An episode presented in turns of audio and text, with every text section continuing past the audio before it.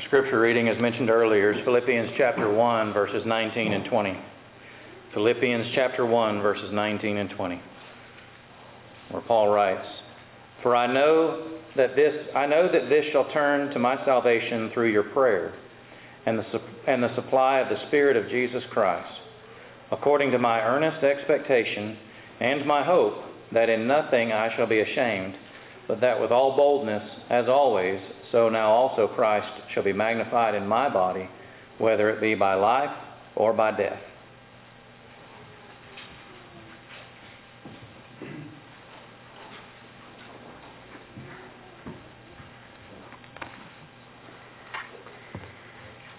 Good morning once again. We are thankful each one is here with us uh, this morning.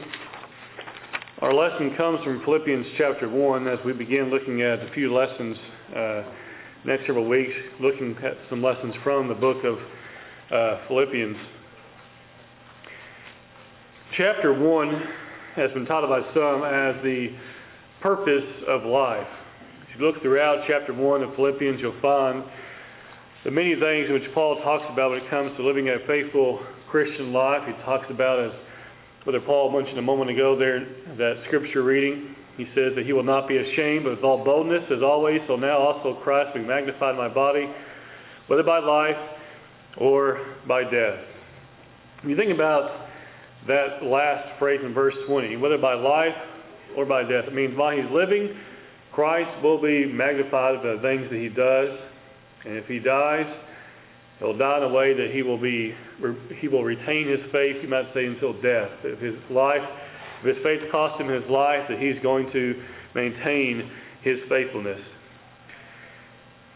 Many have said that the key verse, as we'll look at in just a moment, is Philippians chapter 1 and verse 21. We think about this idea of how to live is Christ in Philippians chapter 1, verse 21, the Bible says, For to me to live is Christ, and to die is gain. That's the Apostle Paul. Probably one of the most well known verses of all the New Testament, at least of all the New Testament. Have seen those things, seen this verse many times on t shirts and things such as that. But it is a very strong statement to make. If you remember who the Apostle Paul was, we know that for his conversion, he was known as Saul, the one who persecuted the church. He was seeing to it that members and their children even were being dragged into courts. And he was even there, the stoning of Stephen. But following his conversion, rightfully so, he was a much, much different person. You could say that the apostle Saul, who later became known as the Apostle Paul, became an entirely different person. Again, as we would expect. So much so as we get to Philippians, as he writes to those in Philippi, he says these words For to me, to live is Christ. To live is Christ, as we understand this, it's very simple to understand, but it's also very, you know, some things are easy to read, but much more difficult to apply.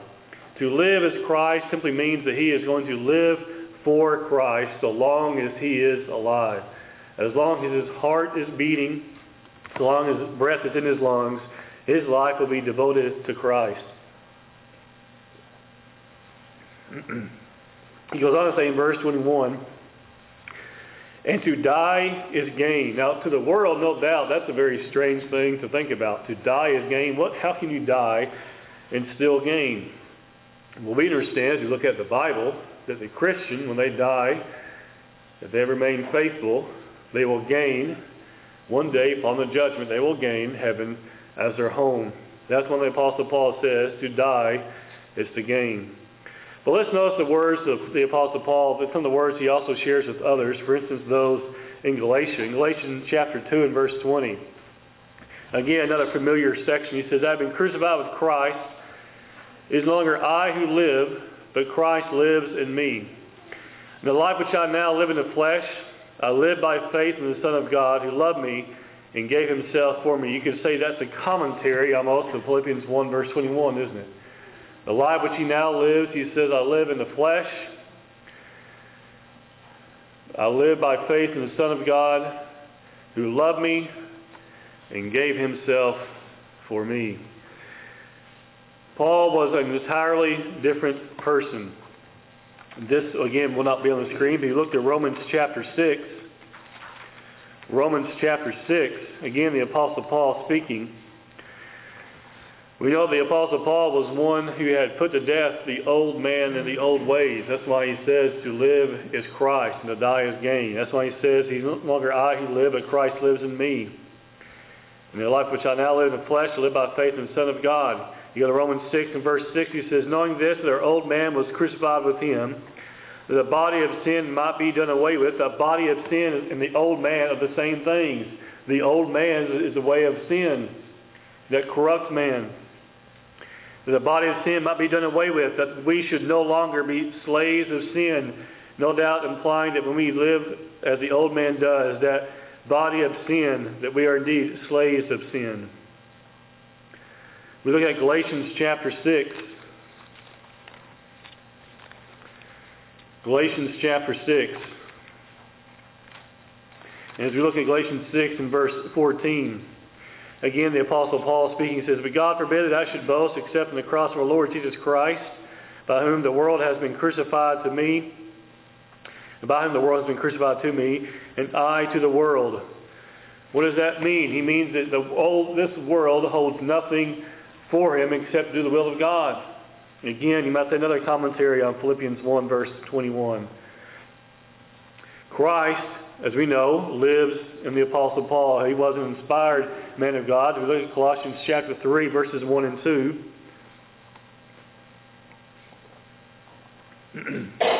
he says, If you then were raised with Christ, seek those things which are above, where Christ is sitting at the right hand of God. Set your mind on things above, not on things on the earth. Again, easy to read, very difficult to apply at times. We are have that mind of Christ. That's what it literally means again to live is Christ. As you think about living for Christ, we also want to be mindful of some of the words the Apostle Paul uses to encourage others who are suffering. As we jump ahead a little ways here in Philippians chapter 1, jumping ahead to verse uh, 27 here in just a moment. I get ahead of myself here. First, Christ will be magnified, rather, he'll be magnified in, the, in his body, in the body of Paul. In Philippians chapter 1, verse 20, as Brother Paul read a few moments ago, it says, According to my earnest expectation and hope that in nothing I should be ashamed. And think about that for a second. My earnest expectation and hope is what? That in nothing I should be ashamed. That he doesn't want to do anything that would bring shame upon Christ. He doesn't want to serve Christ in a way that would be shameful or dishonorable. He says, But with all boldness, as always, so now also Christ will be magnified in my body. Notice how he says that. It's not a perhaps, it is a statement of this is what's going to happen. He says that Christ will be magnified in my body, which means that he is going to serve God in such a way that when a person sees or hears him, they will see and they will hear Christ. That's what he's talking about. Maybe magnified in my body. He says, whether by life by what he does or by death, being faithful until death, Christ would be magnified in his body. We go back to Romans chapter 6.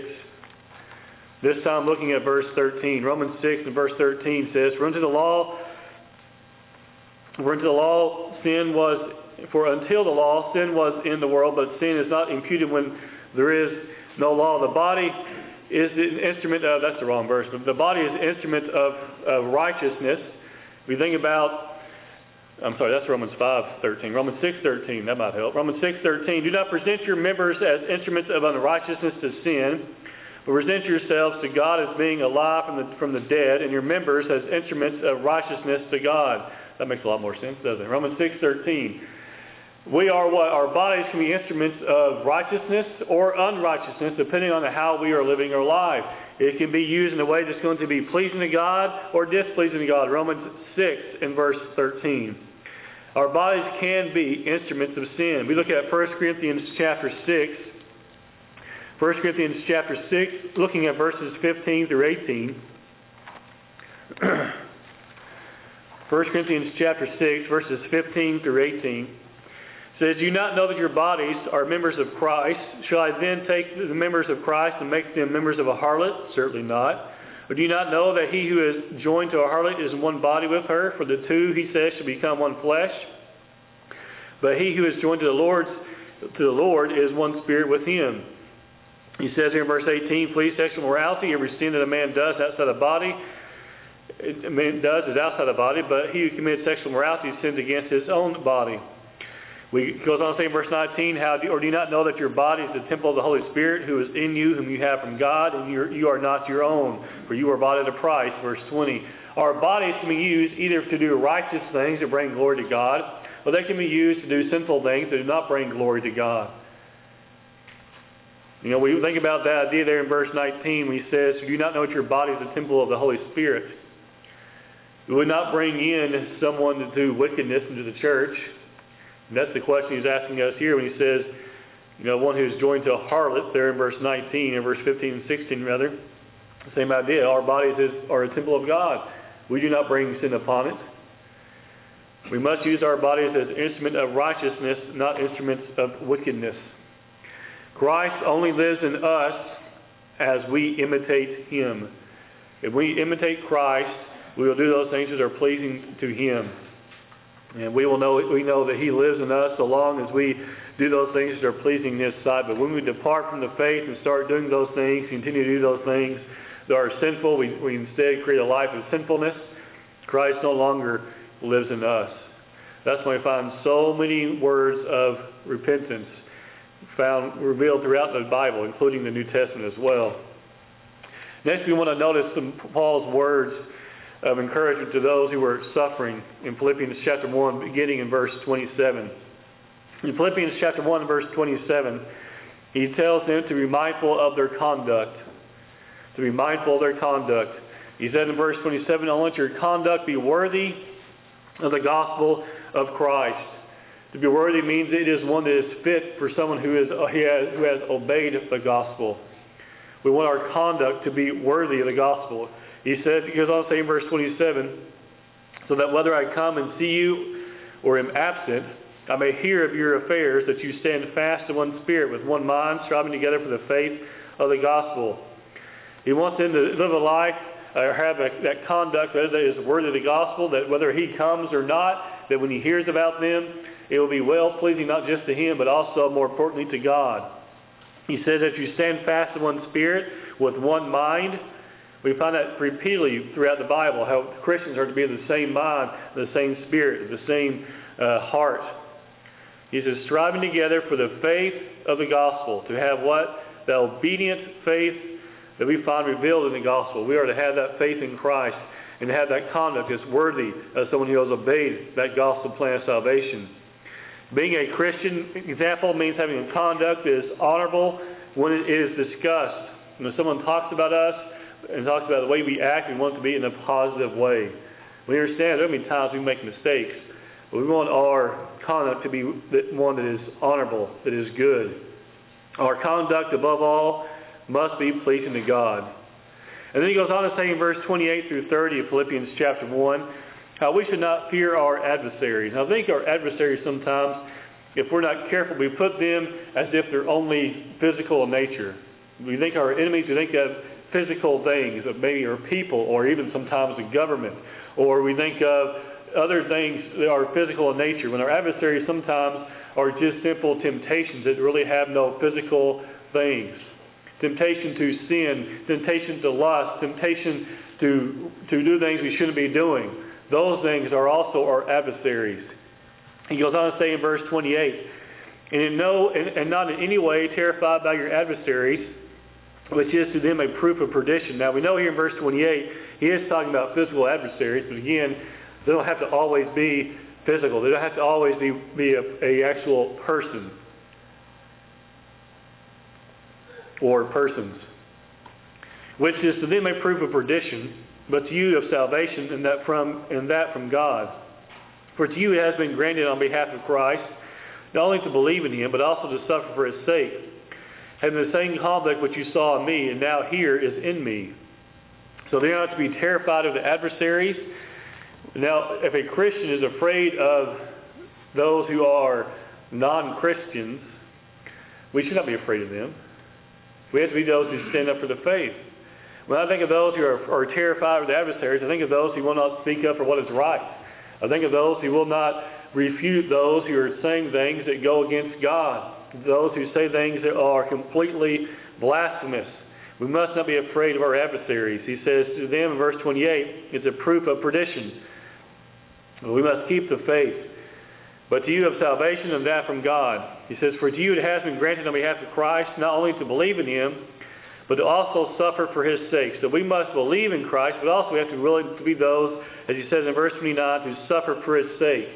We have to get used to having individuals who do not like us. And they should not they should not dislike us because we're rude or because of our harsh personality. If someone's not going to like us, let it be because we stand up for the Word of God and we refuse to back away from it. We don't have someone who dislikes us. Let it be because we stand up for Bible principles and we reject those worldly sinful things that's going to separate us from God. Let that be the reason that others do not like us. Verse 30 says, having the same conflict which you saw in me and now here is in me.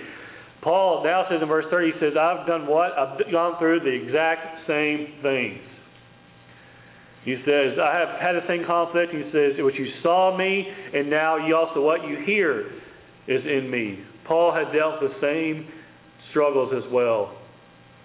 So we should not fear those who despise our faith and realize that suffering is a part of the Christian life. So things for us to think about. Our focus in life, our focus in life should be God approved. Everything we we have different things in life which we focus upon. And depending on what phase in life it may be, there's going to be some different things we focus upon.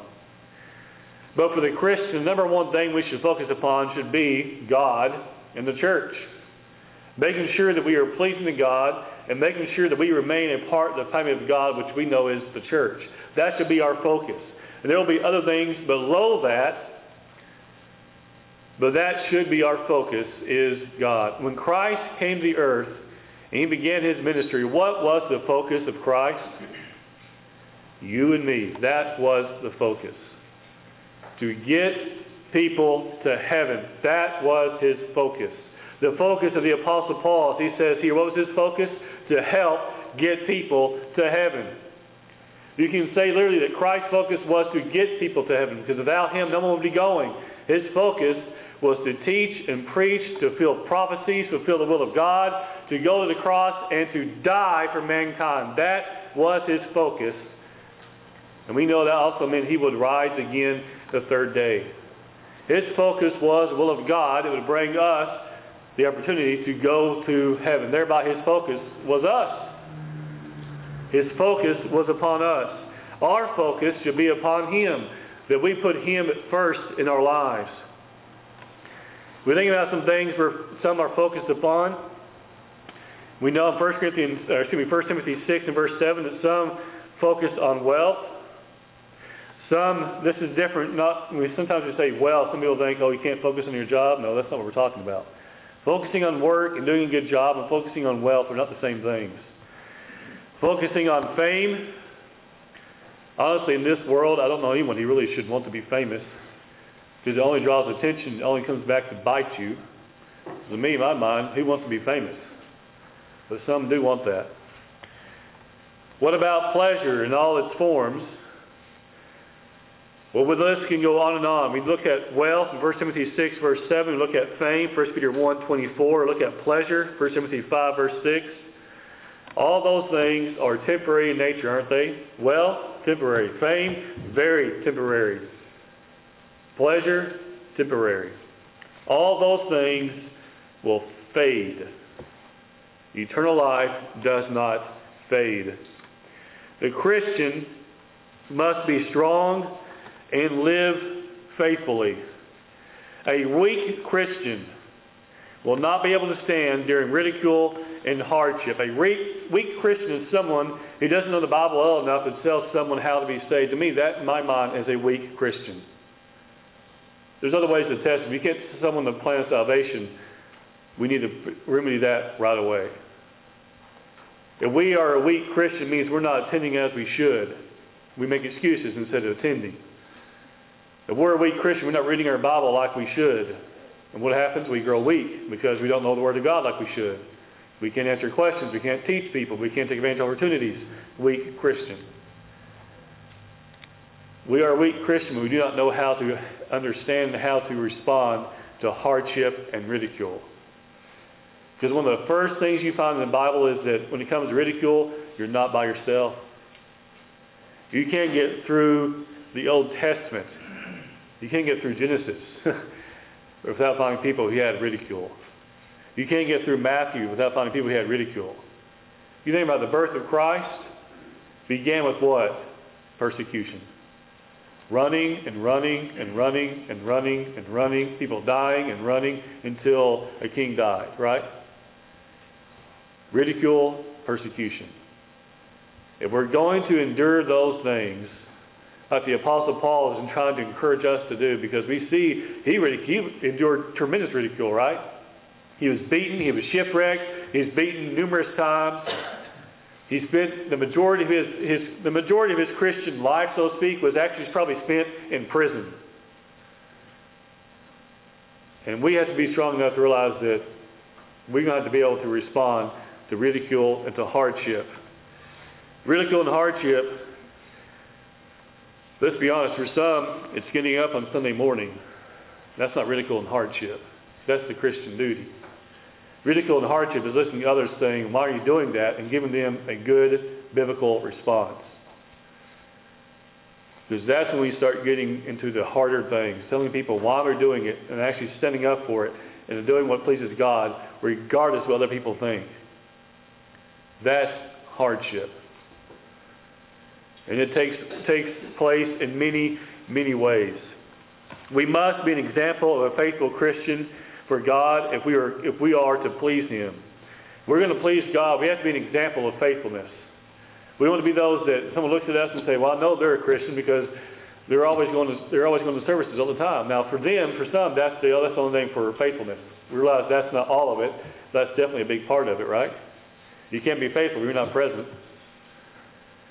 What do we do? We must be an example of a faithful Christian for God if we are to please Him. We want to be those who actually desire to please God. We must do our best to be a godly example. We must do our best. We're going to make mistakes. It's going to happen. But we shouldn't allow ourselves to think, well, I made a mistake, so I'm going to wait and start over in a couple of weeks or a couple of months.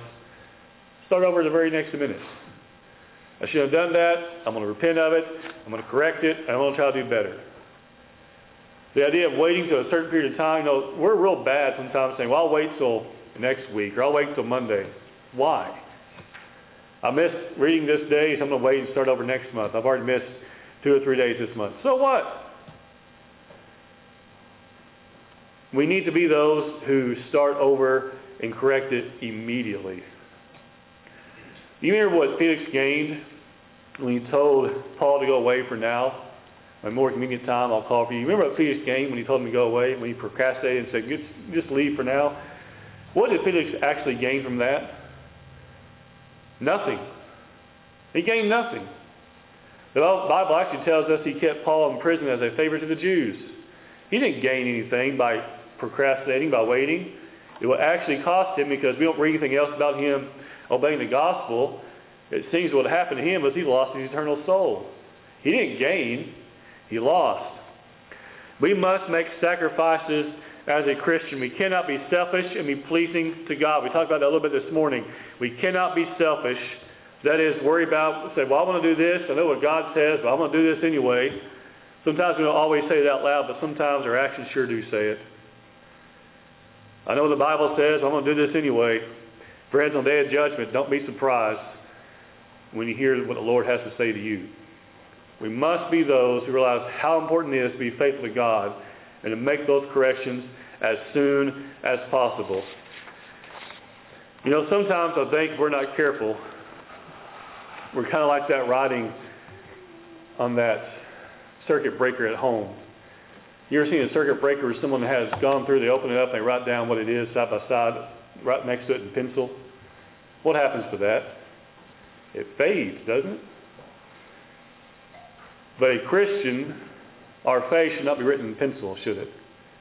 It should be written in ink. It doesn't fade. We don't wipe it off. And we, that way, when God looks at our faith on the day of judgment, it's right there in clear, bold letters. I never went anywhere. Let our faith be that which is written in ink and not written in pencil. This morning, as you think about these things, we can help you or encourage in any way. You can come forward now as we stand and sing the song that's been selected. There's not a friend like a lowly Jesus. No.